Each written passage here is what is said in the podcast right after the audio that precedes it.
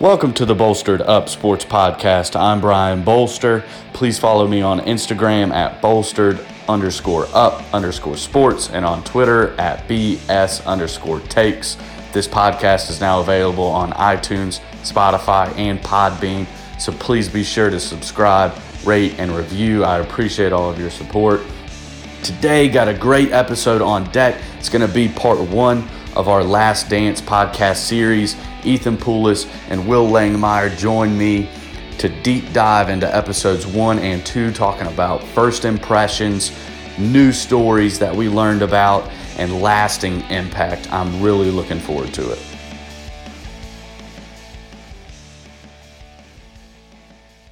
All right, thanks for joining me, guys. How you doing? How how are you, P B?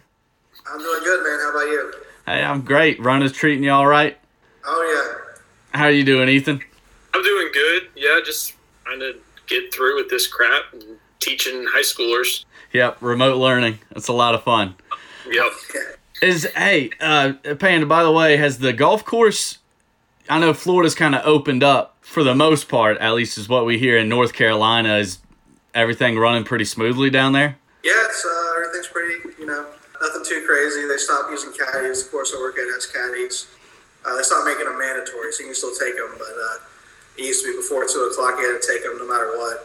Everyone's got to ride in their own car, only one person per car. But besides that, I mean, it's pretty normal. All right, that's good to hear. Good to hear you guys are doing well.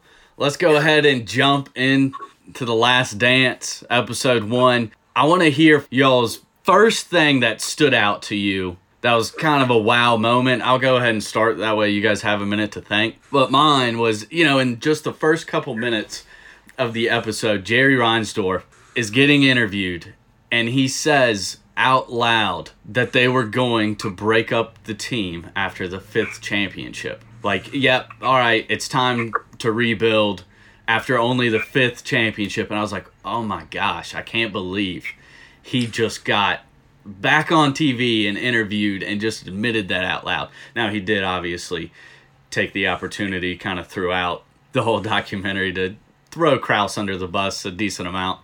And, you know, they came to the agreement that the ninety-eight season was going to be the last season no matter what. And for Krause to come out and publicly say, I don't care if they go eighty-two and oh, Phil Jackson will not be the coach for the Bulls next year. This is his last year, no matter what. And you tack on knowing that Michael Jordan has made it public that he is not going to play for any other coach besides Phil Jackson was just remarkable to me. That, one, they had to begrudgingly give them a chance to defend their championship and get to the sixth one. But also, they just drew a line in the sand and, all right, this is the last year, no matter what, eighty-two and oh, I don't care. And even if Michael Jordan is saying that he'll just retire if Phil Jackson's gone, then that's still our decision, was just mind-boggling to me. But what what was the first thing that really stuck out to you guys? Maybe go ahead and start, Ethan. Um, I just thought really kind of going through all the college stuff, and like as a Carolina fan, you kind of know all that stuff. But yeah, that and the continuous just kind of Krause dunking that was happening the entire episode. This one really felt felt like the first one was the main point of it. It was like, we're going to dunk on Krause early and just kind of get that out there, and then the rest of the episodes will kind of back off a little bit. But it opened up that lane, I think. But I think that was definitely the biggest kind of takeaway from this one, was just hearing Krause just continuously get dunked on every chance they had to, like, give him a short joke or something. Yeah, I agree that they definitely laid the foundation for, like, Krause messed this up. He tried to mess it up even a year early, throw in some short jokes, some, you know, tubby guy jokes. Um, and that's obviously a theme throughout all six episodes, at least so far. But um, what about you? Will, what do you think? First say, thing. I would say the same thing as you, really, like the fact that they were about to break up the team. You know, after winning a fifth championship, no one seemed like they were really slowing down from what I could tell. And just, I'm sure you guys are even a couple years younger than I am. Like, I don't remember any of this drama stuff, you know, and I, I've never heard much about it, honestly, and I'm a big sports guy, so a lot of this stuff is new, new to me. But uh, yeah, just the fact that they were so bent on, or Krause at least was bent on, like, breaking up the team or getting rid of Scottie at least. Like, I get, I guess I get where he's coming from in terms of they were being real disrespectful to him, even though he's the G M, and they weren't really, they didn't really give a, you know, they didn't really care about him at all, if you want to say that. Just the amount of disrespect they threw at him, like, to his face, like, not even, like, behind his back, just they would just say, real viciously, just say anything about, like, just how short he was, or, like, you know, all sorts of stuff, just no no holds barred, just all in, and it's just, like, shocking to hear. I mean, you get it, because they're Michael Jordan and Scottie Pippen, they're the biggest, I mean, Michael Jordan's the most famous person in the world at that point. He can do whatever he wants, but I mean, it's just shocking to hear some of that stuff for sure. Yeah, yeah, I agree. They definitely didn't hold back at all. I definitely think for people thirty and under that are really into sports in the N B A, we know the Michael Jordan story from a, a larger perspective, right? Like, we know North Carolina, the N B A journey, going to the Wizards, the championships. We know all of those things, big picture, but not as well adapted to the behind-the-scenes storylines. And really, I'd say the public in general probably wasn't all that into it, just because you got to think this is early nineties and yeah. The internet is just now kind of getting mainstreamed. So that was one of my thoughts, too, when I saw that, just the blatant disrespect to Jerry yeah. Krause, like, their boss. I mean, I get it. It's, yeah. it's different than me or you saying something to our boss. Yeah. But if that happened today with, you know, LeBron James or somebody just openly in interviews right after winning a championship, just trashing their G M over and over, not to get too far ahead, but even with the Dream Team stuff, you know, with Scottie Pippen's teammates, Charles yeah. Barkley even got up and said something. And, you know, it was really just the whole crew ganged up, those top elite N B A players, and collectively were trashing Krause, which yeah.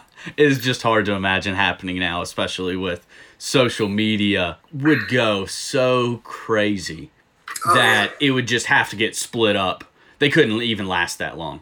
Like, it, it would just have to get split up. Well, yeah, and I just don't think that, I mean, even today, I mean, even if it was Michael Jordan, like, They they just can't, I mean, you just can't imagine a G M taking that abuse and it being public and then not doing, even if it was Michael Jordan getting rid of, like, I mean, people just didn't know, I don't think, back then how bad it was or how disrespectful they were being. So, I mean, A, he shouldn't try to break them up as Michael Jordan, but B, if you're in his shoes, you got these people ripping you every day like that, I mean, what are you going to do? I mean, I would probably try to get rid of them, or one of them, something. Yeah, and also, like, having him be the main bad guy in Space Jam, Jerry Krause being Swaghammer, that's LeBron putting Dan Gilbert as the bad guy in the new one. Like, that's how blatant it was. But, like, for us, that's something where, like, I've seen Space Jam more times than I can count. And yeah. I've never, because I didn't know Jerry Krause, what he looked like, I never made that connection. And then somebody yeah. put it on Twitter, and I was like, that's one hundred percent. And then you put it on the poll, Brian, on your Instagram or whatever, and it was like, yeah. one hundred percent. That's exactly who that character was modeled after. Was he's li- he's poking fun at his boss in a movie for everybody to see by saying he's this fat alien that is trying to get rid of the old attractions for new attractions. It's literally what he was trying to do with the Bulls.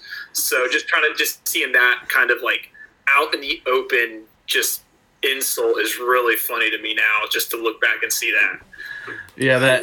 That Instagram poll, by the way, was unanimous, one hundred percent. Especially, like, those two pictures I put up. Yeah. They didn't even try to hide it at all. Like, they used that same kind of burgundy suit that he would wear a lot. They made sure to give him, like, the extra double chin just full time. You know, just kind of his characteristics that stood out. They made sure to highlight those. It was pretty hilarious, but it, definitely so. From the beginning, foundation is laid that Jerry Krause is trash and was always trying to break it up from the beginning. Always looking for the next player to add that would kind of replace Michael and Scottie so he didn't have to deal with them anymore. And then the kind of the underlying note is Jerry Reinsdorf, the owner, was just incredibly cheap. Like, I don't think he was necessarily bad and would I don't think he wanted to break them up at all, but he was going to hold a hard line on being cheap at all cost, even if the players were going to get really upset, even if Jerry Krause had to take all the blame. He was fine with that. Like, he was just, you know, his mindset was once you sign that contract, like, you're done. I, I'm not hearing anything from you for seven years. In the case of Scottie Pippen, that seven-year, eighteen million dollars contract. I, I, get, I guess I understand why he takes that stance, but I think you need to make an exception for Scott for someone like Scottie Pippen. It's not just like some guy who, you know, is questionable whether he'd be good on another team, maybe, or something like that. Like, I don't know. An example, but I mean, he's like the he's one of the main two guys on your team. Like, he's a top five player in the N B A probably for most of his career. It's like, it's not someone piping up for more money because they want it. It's because he deserves it. You know, I mean, and the fact that the Bulls were getting outdrawn by an indoor arena soccer league in the eighties, and then now they're a global franchise. I mean, the biggest franchise in the world probably by the time they were done. I mean, it's not like the Cowboys, where they're going to be good no matter what. Like, the Bulls were terrible. They had no fans. And then basically almost single-handedly, Scottie and, and Michael made them into the biggest franchise in the world almost. So it's it's not like the brand's going to survive without them. Like, they made it, you know? Yeah, that's exactly right. And I think that was Reinsdorf's mistake, is he just didn't respect the power that the players had. And I don't mean just like the player empowerment now, but just... Yeah. Michael and Scottie Pippen were the reason that they were winning, which is the reason that they were making money. And he tried to take more of like a traditional business stance in a contract negotiation. And it makes you look bad when, you know, Scottie Pippen, I believe, was like the seventh highest paid player on their team because the cap just soared after he signed that contract. So they had the room to sign him to a new contract to give him some more money, and they just basically decided to draw a hard line in the sand and not. And then going along with what you were saying, the, the Chicago Bulls is a completely different situation than the Dallas Cowboys. Like you said, their brand is not a long-lasting brand that's just going to be successful no matter yeah. what. And we've seen that play out, obviously, since Jordan left the Bulls. And he even... being interviewed after that fifth championship, and they talked about, well, is this going to be a rebuild? And he stated, well, we're defending this championship. There's no way we should rebuild. We have the right to go back and try to win it again, defend our championship next year. And he gave a quote that's some foreshadowing. He said, you know, rebuilding, there's no guarantee that you're going to turn it around and get back to this championship level in three, four, five years. And he said his joke was the Cubs have been rebuilding for forty-two years. Yeah.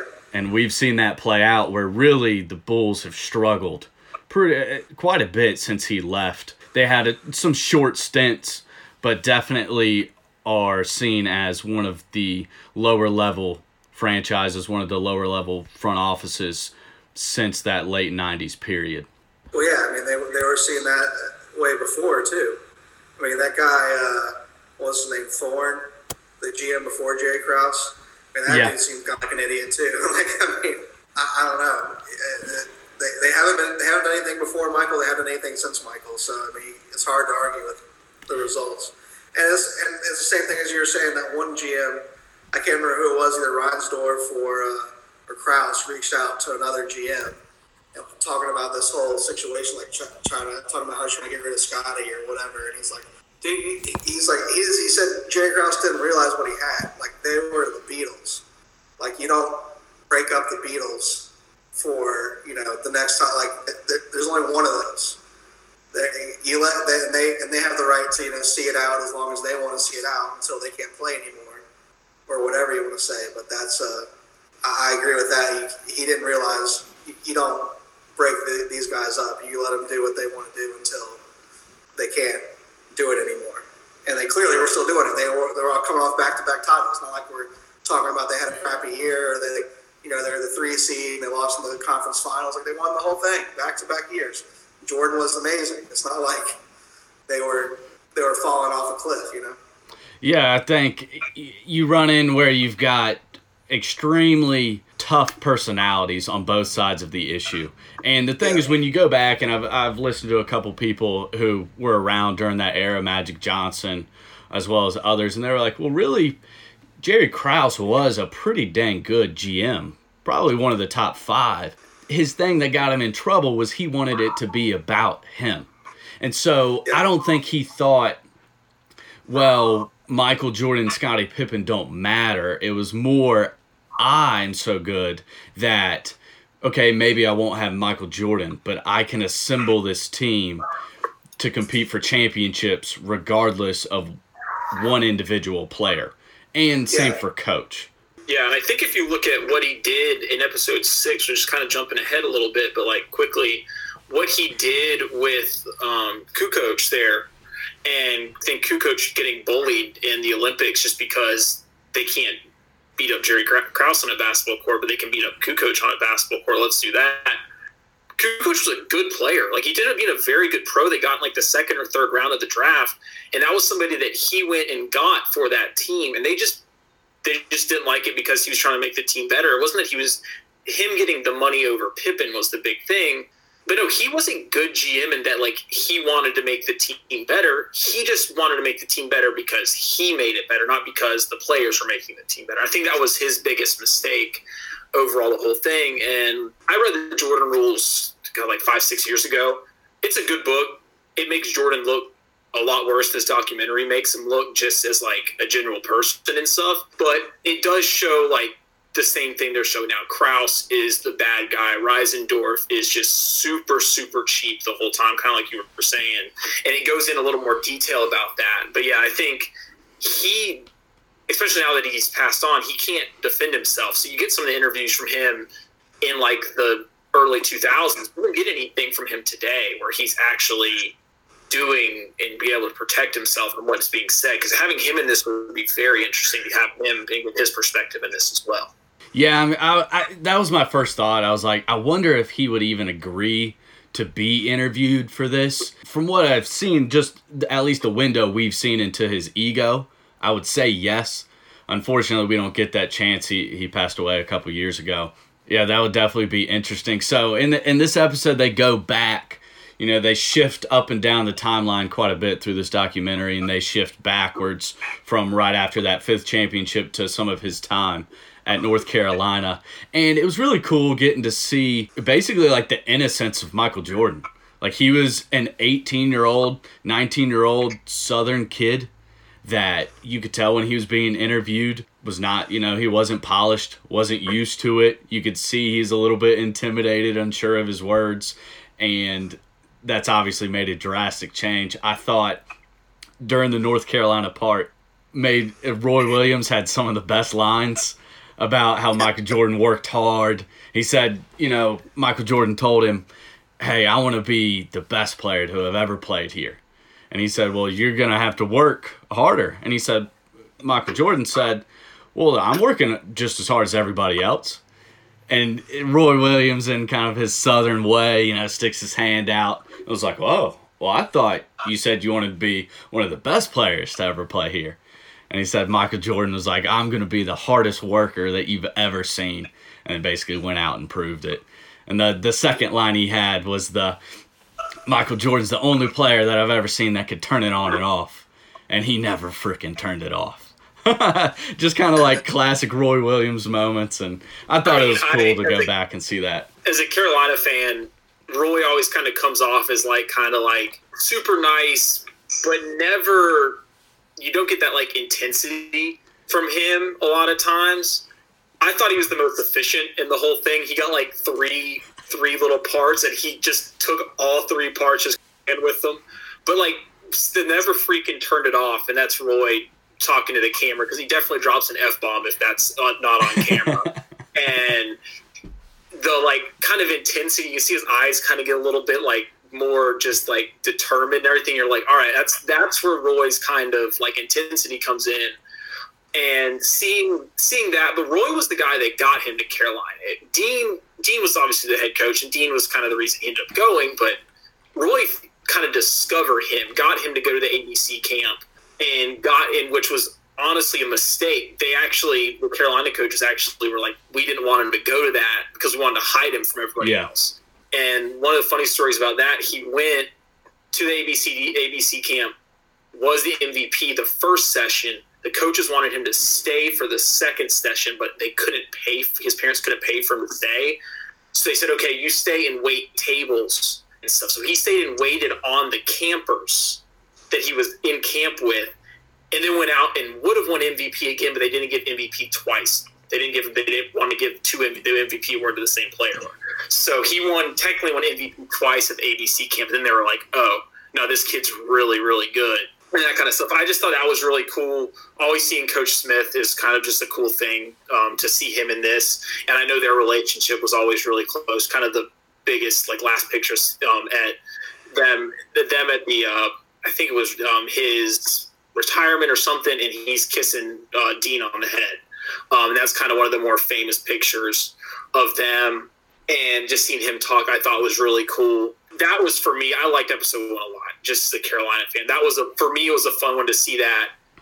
And then seeing him ride around campus on a bike, just like him and a friend, just Jay chilling, riding around campus. It's like, that can happen to college kids, even these freshmen. Like, they can't do that today. They ride around campus on a bike and they're getting mobbed everywhere they go. This kid just rides around campus on a bike after winning a national championship, and there's there's nothing going on. So I thought that was a really cool thing. It's definitely cool to get, you know, kind of the blast from the past and have the story about him writing a letter to his mom asking for more stamps and a couple bucks, you know, for groceries. And it's like, that's just cool. And like you brought up, some of this stuff will never happen again. Even just him going to the camp and waiting on tables. Like, that's never happening again for a high-profile recruit. You know, everything has changed. They have to mature so much. And I thought it was cool that they mentioned how influential his time at Carolina, growing up, getting to stay a kid, and having a disciplinarian as a leader and a coach in Dean Smith guide him along. And I really don't think that Michael Jordan becomes himself without that time. Not that he wouldn't have been a great player, but really just the confidence that you see in him today. I mean, those oh, yeah. first interviews to now could not be more different. They just couldn't be. And I, I agree. Like, it's, I think that's why you see a lot of younger guys struggling today in the N B A is they don't. It's kind of the same thing being a golfer. Like, you know, you kind of saw with Michelle. We like Michael Jordan learned. He, he obviously wasn't successful, super successful when he was in middle school, early high school. He got cut when he was a sophomore. Well, he learned. You know, worked on his game, grew four or five inches, whatever it was, and he learned how to dominate in high school. Then he went to Carolina. He was obviously good as a freshman, hit the game winner in the national championship, but probably not super well polished. They said he improved so drastically every season he was there. So by the time he got to the N B A, he was already pretty polished, and he was the best player in the N B A. I mean, people were saying it as soon as he got there, like, wow, this guy's good. But these, these college guys, they're there, they're on campus for, I mean, we're talking like, five or six months at a time, you know, by the time they actually start playing to the time they're finished, and then they're off to the N B A, and they just don't learn how to dominate or be the guy on their team, you know, in college. So then it's harder for them to actually translate that to the N B A like Michael did. You know, he was already established, you know, he knew he fit in, and he knew his game. You know, he wasn't trying, still trying to figure it out. He knew what he was, and he went out there and played. I think a lot of these guys are suffering from that by only playing one or two years in college. Yeah, it's tough not having that that grace period really to mature. I can't imagine it myself. I can go ahead and tell you that. But yeah. Not to mention if you threw a bunch of fame and, you know, pro- honestly, these kids probably getting money too at age eighteen. I yeah. just, uh, yeah, it's it's tough to imagine. So after that Carolina scene, they flash back to the season opener of um, the sixth championship season. And they're playing their theme music. They call out Jerry Krause, and he just gets booed by the home crowd. And I'm sure that was just tough on his ego to hear that. And then the next thing that stood out, you know, the players run in, Kerr, and they're getting cheered. And Michael obviously gets a huge cheer. And Scottie Pippen comes out. And I was like, oh my gosh, yeah, this was the style. The long, baggy suits just crack me up. Because, you know, again, today it's a, it's a societal, a cultural difference where today everything's the opposite. Like, it's yeah. slim fit suit. You want it tailored, perfect, or even in a lot of cases, some people get it what I would consider like a little too short. And these guys, they're six foot seven. They've got a suit, a jacket that would probably cover me head to toe. And it's just hilarious. It's hilarious seeing the style changes. There's, there's a picture of um, M J or on Twitter or whatever. It's like four pictures of him and his tie. He has a white shirt on and his tie is not on the picture. It, the bottom of his tie is not even there. You can't see it anymore. It's just so long. And this dude's six foot six. Like, the tie is not on the picture at all. It's so low. And then his collar. Have y'all noticed the collar on the shirts? How it's, you can't even see the tie knot. It's just like, yeah, it's tie, like this, uh, and the, the collar is all the way like touching pretty yeah. much in the middle. It's, it's so like what, funny. Uh, it's what they wear in uh, what's that movie? Uh, Goodfellas, I think, is what yeah. the mobsters used to wear. They had like you can even barely see the tie knot. It's uh, I'm pretty sure they had. There's lots of scenes in like Goodfellas with uh, Joe Pesci and, and those guys wearing yeah. the those collars like that, so it's pretty pretty funny. Yeah, that's exactly right. And so then going back, they get into it more, the transition us to episode two, but with Scottie Pippen, my first thought was like, like why isn't he dressed? That's kind of weird. And it's obviously because of the injury and his famous line, you know, episode two is like the Scottie Pippen episode.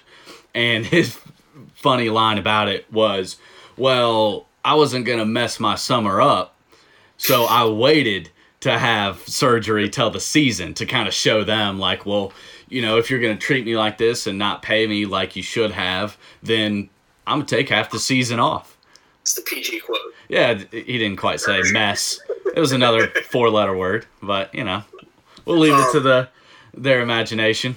But this was probably my my favorite episode, honestly, the episode two, because there are a lot of stories out about Michael Jordan, obviously, the Jordan Rules book, um, as well as just he's been in the, the media spotlight for longer, and especially it's continued after his playing career.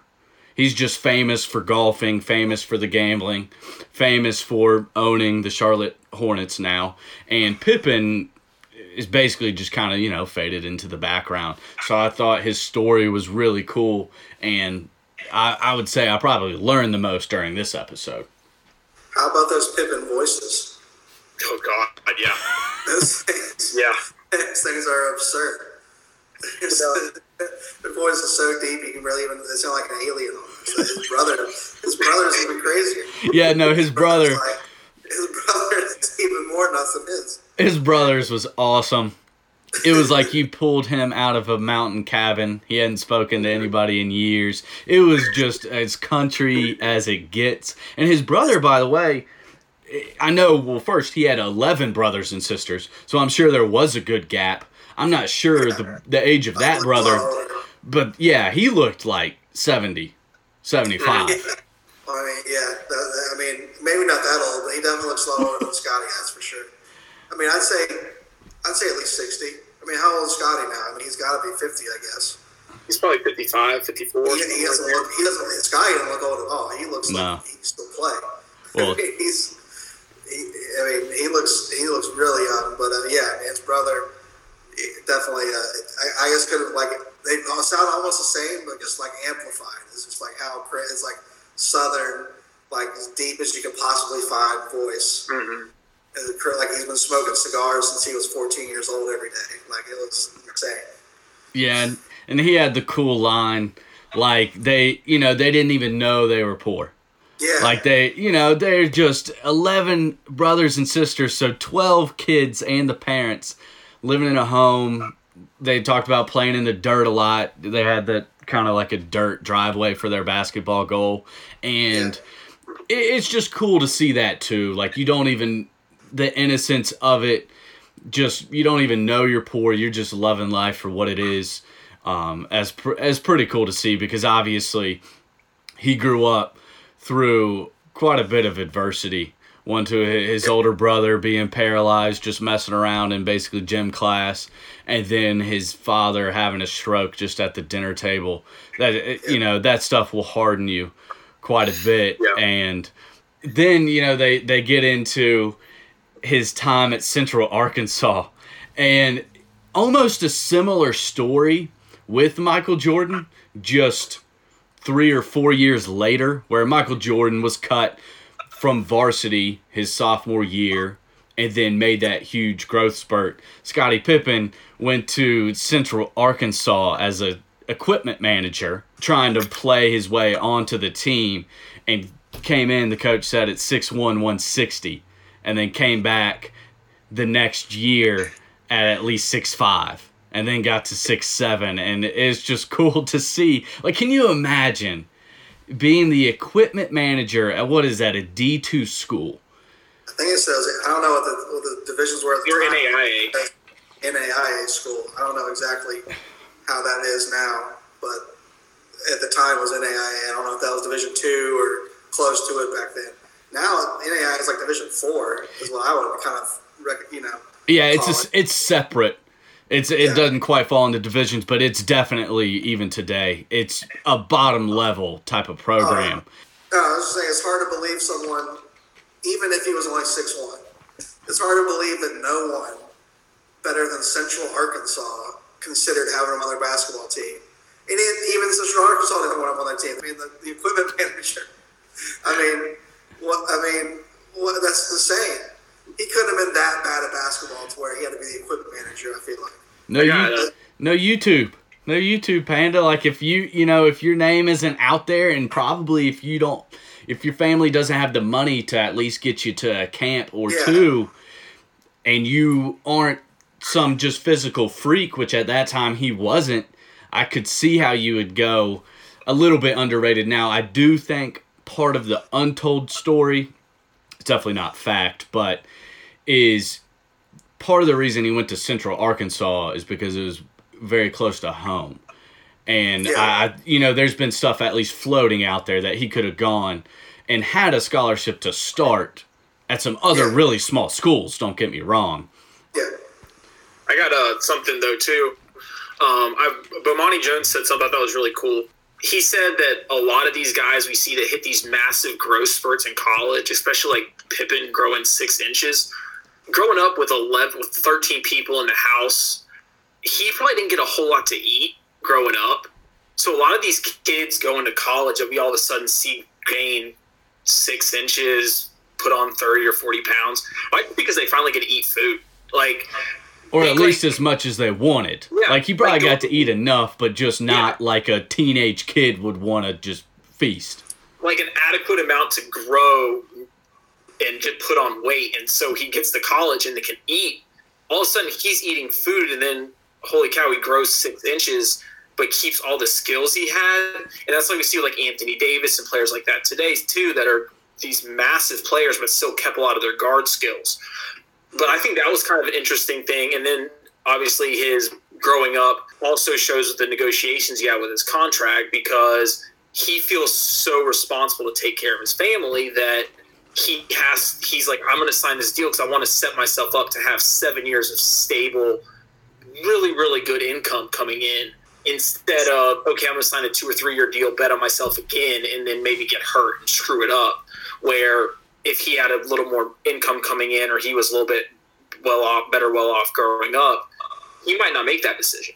Obviously, he makes up for it at the end of his career when he has four four years of massive contracts with the Rockets and Blazers and stuff. But I think that's really interesting, too, to look at like how his background kind of made him grow up and change his outcomes and stuff, instead of what could have happened to some other kid, um, and things like that. So that was something I thought was really interesting. Yeah, and I think uh, he just got a little unfortunate with the time he was playing, because I feel like now you don't see people get massively underpaid too much, and if, if ever, just because there's more of a structure. You know, there's more. You know, they compare themselves to other guys what they're making. Like back then, it was more like I feel like it, I don't know this for a fact, but it feels like it was more like a free for all. Like. What, you know, it was more like a straight up negotiation rather than like, oh, this guy's making, you know, five million dollars a year, so I want six million dollars a year. I don't think it really happened like that, from what I can tell. So, like, if he would have played, if he was playing today, he probably would have got, you know how it is with max and everything. He, could, he probably would have got a max contract from somebody because he had to. But without the structuring of the C B A, he kind of got screwed there too. Yeah, absolutely. Oh, definitely. It was, you know, and that is, that's exactly where I was going. That's the unfortunate side of his humble beginnings, is that definitely led in to him signing that contract. He wanted yeah. long-term stability, and that's it, yeah. and felt responsible for his family, which, you know, it's great that he did that. And again, I mean, don't feel too bad for the guy. He's made plenty of money, especially looking back now. But it, it was that, those humble beginnings, feeling responsible to take care of his family, probably wasn't getting the best advice, you know, legal advice in, in terms of the contract, and who knows, maybe he just didn't listen. And then you couple that with, I don't think, on a big picture, even the N B A really understood what was going to happen to the cap.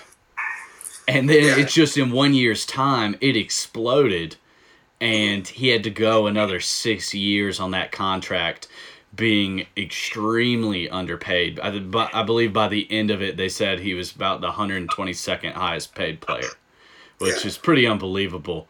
Um, yeah, that was crazy. So after they really get into the Pippen story, they flash back to Michael Jordan's second year in the league, breaks his foot, kind of a fluke thing, and is really a moment for me, because I knew he broke his foot but didn't hear a doctor talk about it, basically. And it's like, wow, we really could have missed out on Michael Jordan.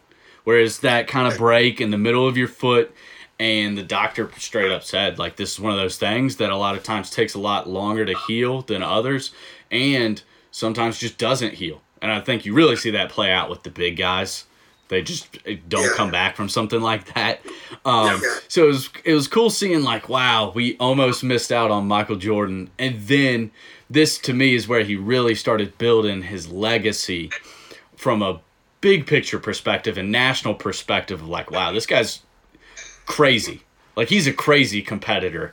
And he has the famous line of Reinsdorf said, hey, if you had a headache and I had the cure in this bottle, there's ten pills. The problem is only one of them might kill you. So nine pills are going to cure you. One pill might kill you. Would you take it? Which is basically, you know, he's making the analogy to that's the risk that you're taking now if you play. Right? Like, most, you'll probably be good, but there's a chance your career is dead. And Michael Jordan says, well, it depends how bleeping bad the headache is, right? And he laughs about it. And the thing is, I, I, Michael Jordan was serious. Like, he was going to do that. He was, it, it didn't matter that his career might end. One, he was only focused on the positive side of it. But two, he was concerned with, if I am able to play, then I want to play. And then play as hard as possible. I think, uh, you know, the fact that he played at Carolina when they went, when he, you know, snuck away to Carolina and he played, you know, scrimmage and stuff. His foot was probably fine by then. Obviously, you don't know, but you have to think at that point, if he's playing on it and something bad doesn't happen by then, it's probably okay. But I was, I was telling my friends, I mean, that whole argument between the, the management, Reinsdorf, whatever, and, and Krause and Michael Jordan, it's the most ridiculous argument of all time. They're like, Michael, you know, if you play again, you could, ne- you know, if you re-injure yourself, you might never play again. And Michael's like, yeah, but like, I really want to play basketball.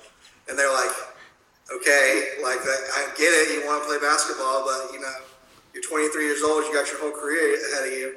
If you not, if you do this, you might never play basketball again. And Mike's like, yeah, but I made a promise to myself that would always make the playoffs. And it's like, this, like, you have your whole life, your whole career ahead of you. You're twenty-three. The doctor's telling you, if you break this thing again, you might never play again, or you're pretty much done. I think that's what the doctor said. Like, it's over. And he's like, ah, but, you know, I really want to play, and I want to be in the playoffs. And they're going, they're like thirty and fifty-two, going, and they're the last seed in the playoffs. They're playing possibly the best Celtics team of all time, with Larry Bird, Mikhail Parrish, Danny Ainge, all those guys. He knows they're not going to win. He has to know they're not going to win. I mean, no, he didn't. He didn't know that. He knows it. It is deep down in his heart. He knew they weren't going to beat the, the freaking Celtics, if only because he knew his teammates were bombs.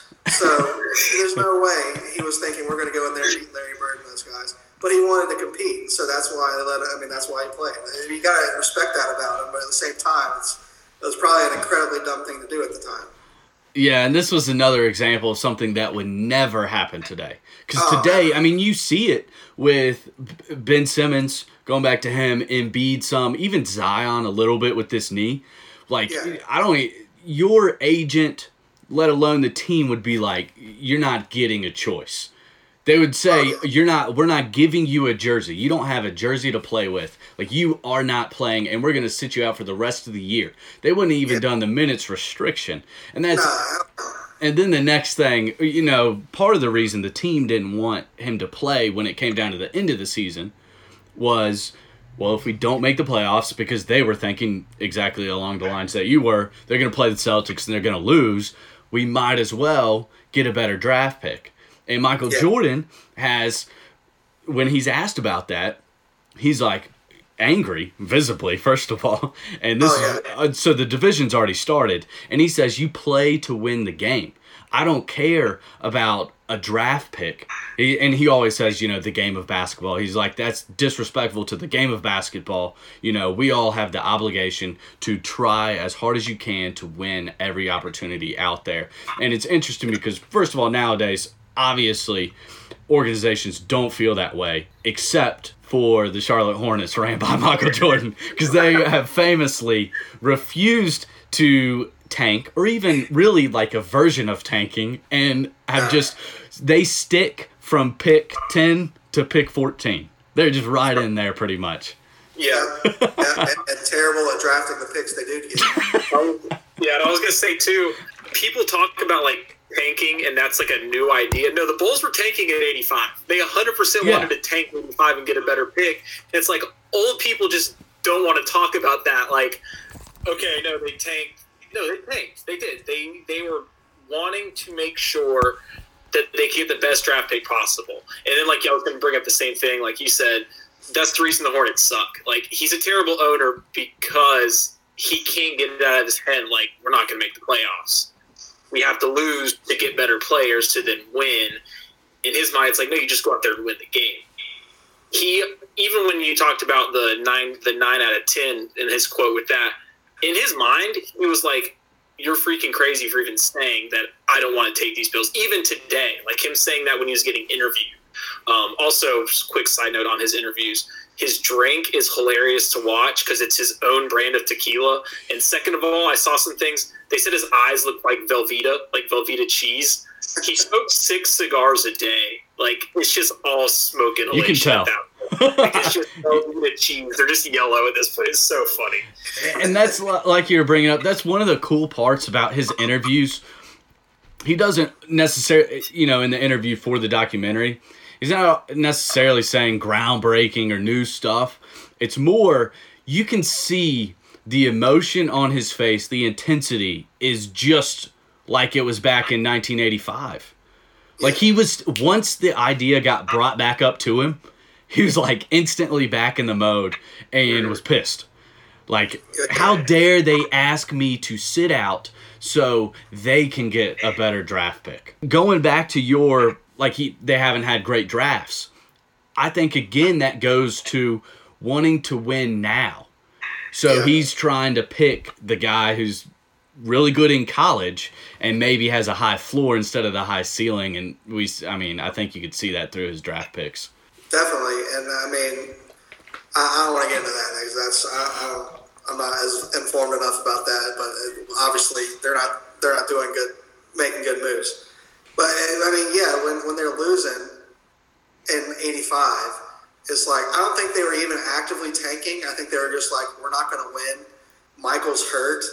There's a chance if he gets hurt, he's never going to play again. So, A, it, it helps us to preserve Michael and not risk his career. And B, it also is going to help us out get a better draft pick. I don't think they were like set up the roster because he didn't break his foot until the season started for several games, something like that. So it wasn't like they, you know, were cutting guys and stuff like that. But they were definitely like, I don't think it was extreme. Like, they were like, we need a better draft pick. I think it was like, well, Michael's hurt. We suck anyway.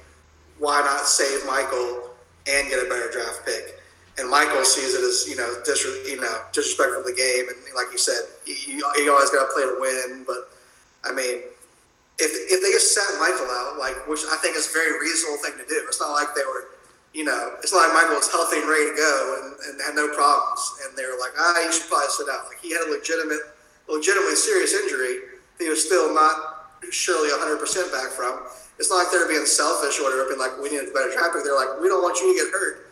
And we can get a better draft pick. But Michael doesn't see it like that, obviously. So it's just interesting to see that dynamic, and just and that's just his mentality his whole life. That's where that's why he is why he got to where he got to, is because everything's about winning all the time. So and, and like you said, it's detrimental in a, a situation where he's the owner, but when he's the player, you know, it's just a different dynamic.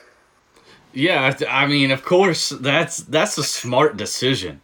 When your franchise player is potentially risking his career, of course you want to sit him out. And if that brings along the better pick, then definitely. But I think, like, this is when you really see that division. And they don't go too public with it, but I I would be willing to bet, because, you know, they end up, long story short, they give him the seven-minute per half minutes restriction, which of course is a bit ridiculous. Like, if you're going to play, you might as well just play, or realistically, just he shouldn't have played. And I think the only reason they even gave that was because he was going to go crazy. Like, I think he was going to say, I'm never playing for you guys again. Something pretty drastic like that, because it makes no sense that they gave him a minute's restriction. And and his feelings on that at that point, when he was still relatively not quite as bold, I'll say, as he was later in his career, to publicly in interviews already start trashing the front office and question, you know, their will to win, and kind of in a way like their sports manhood is I mean, it's pretty that's pretty tough to do. And I yeah. think, you know, he really did everything he could to get them to cave even to that. And I think the only reason he didn't even go further with that is because of some of the advice that he got from his parents and his dad, trying to just kind of tell him, hey, relax. You've got the rest of your career. Obviously, they couldn't pull him completely back either. Nobody can. But, uh, you know, that's it is like that's Michael Jordan to a T. That's well, that, that situation right there. And that kind of shows, just real quick, it just kind of shows how they, you know, I, you could say they don't really, weren't really being honest with the minutes restriction, because as soon as they made the playoffs, they didn't even restrict it at all. Yeah. Playoffs, like, all right, just go play as much as you want. It's like, why that? Why change now? Yeah. Yeah, and also, is Michael as good of a player he as he was if he doesn't hate his management the whole time and almost playing with like an F U to management the whole time? Like, what happens if he goes to a place where, like, he likes the people he plays for, and he likes the owner, and he likes management, he likes what do, do we get the same player, or is he just not as pissed all the time, and he's not as like fiery about stuff because there's not that one thing he can always kind of revert back to for like an energy motivational standpoint, that he always go back to like, I hate Krause, I'm gonna play hard because F this guy, instead of playing hard just to play hard or because he likes basketball. That's something I've thought about. I was like, it probably doesn't change a whole lot, but it is interesting to think, like, did Krause make him a better player because he hated him so much? Well, I'd say yeah. I mean, that that could be a factor, but at the same time, like, Michael Jordan, he's just borderline psychopath. He would have figured something else out to piss him off. He would have, he would have, he would have been fine. Like, uh, I don't know, I, I was listening to part of my take the other day, they, or like, I guess yesterday, and they had Horace Grant on the day after the Horace Grant episode this past Sunday. And he was telling a story about how he uh, he went and played thirty-six holes before one of those Dream Team games. He played thirty-six holes the day of the game. Get, gets to the game, like rolls up, gets gets the arena, and they're playing Puerto Rico. And this guy, this point guard from Puerto Rico, said something. I don't know what he said, but he said something in the in the newspaper that was somewhat disrespectful to Michael Jordan. And like the and like the coach was like, "No, you take this guy, you take this guy." And Michael's like, "No, no, I got this point guard." They're like, well, you just played thirty-six holes. You want to guard the point guard? He's like, yeah, he said something about, about me in the paper. I'm going to shut him down. And he gets destroyed this point guard, little Puerto Rican point guard's life for the whole game and was talking trash the whole time. Telling him, never say anything about me. I'm Michael Jordan. It's like, and I mean, Panda, we, we've seen him play thirty-six holes. He gets through them suckers pretty quick. Uh, he, he, plays, he plays pretty quick.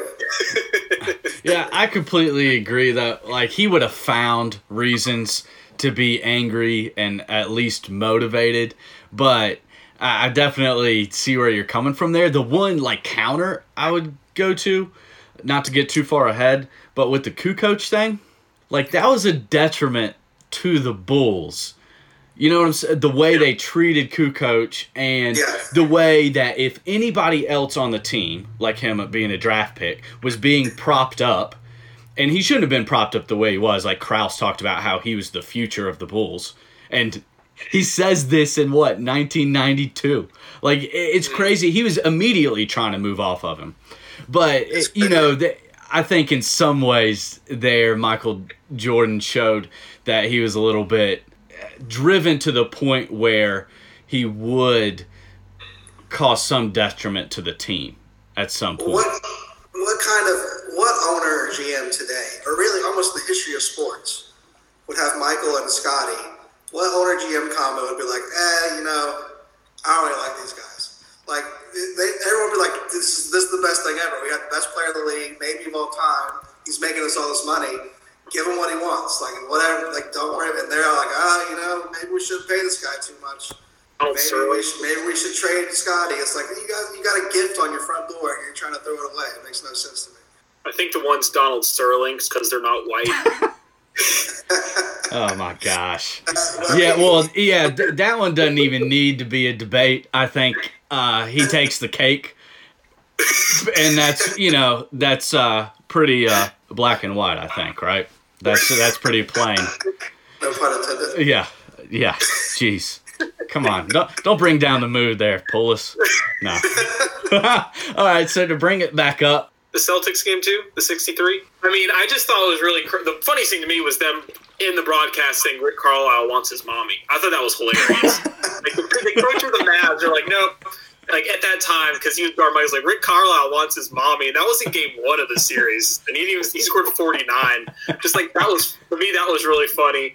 And then um, he put up sixty-three, but it wasn't two overtimes. So take that as you as you will with the extra time to score the playoff career high or whatever. Uh, I thought that was really interesting, and the uh, the triple between the legs and then the little pull up on Bird on the, on the right baseline is one of the most iconic like little video sequences the N B A has. Is him hitting those three between the legs on the old face of the N B A and just kind of hitting it in his face. Even if they lose, like that was kind of the passing of the torch, even though their team wasn't there yet. I thought so.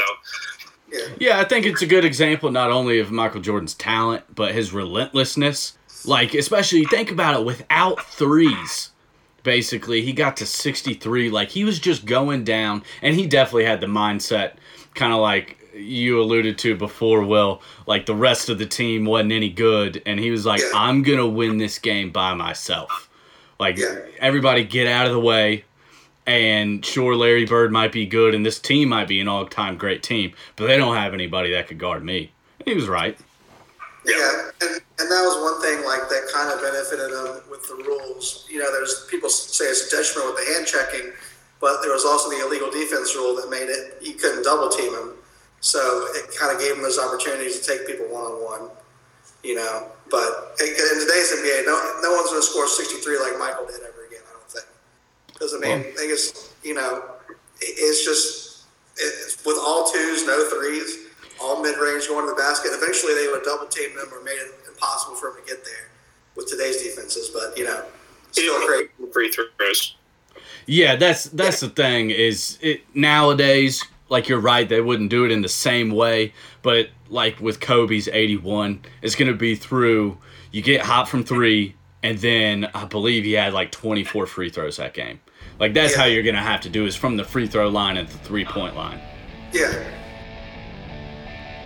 Thank you for listening to today's edition of the Bolstered Up Sports Podcast. I'm Brian Bolster.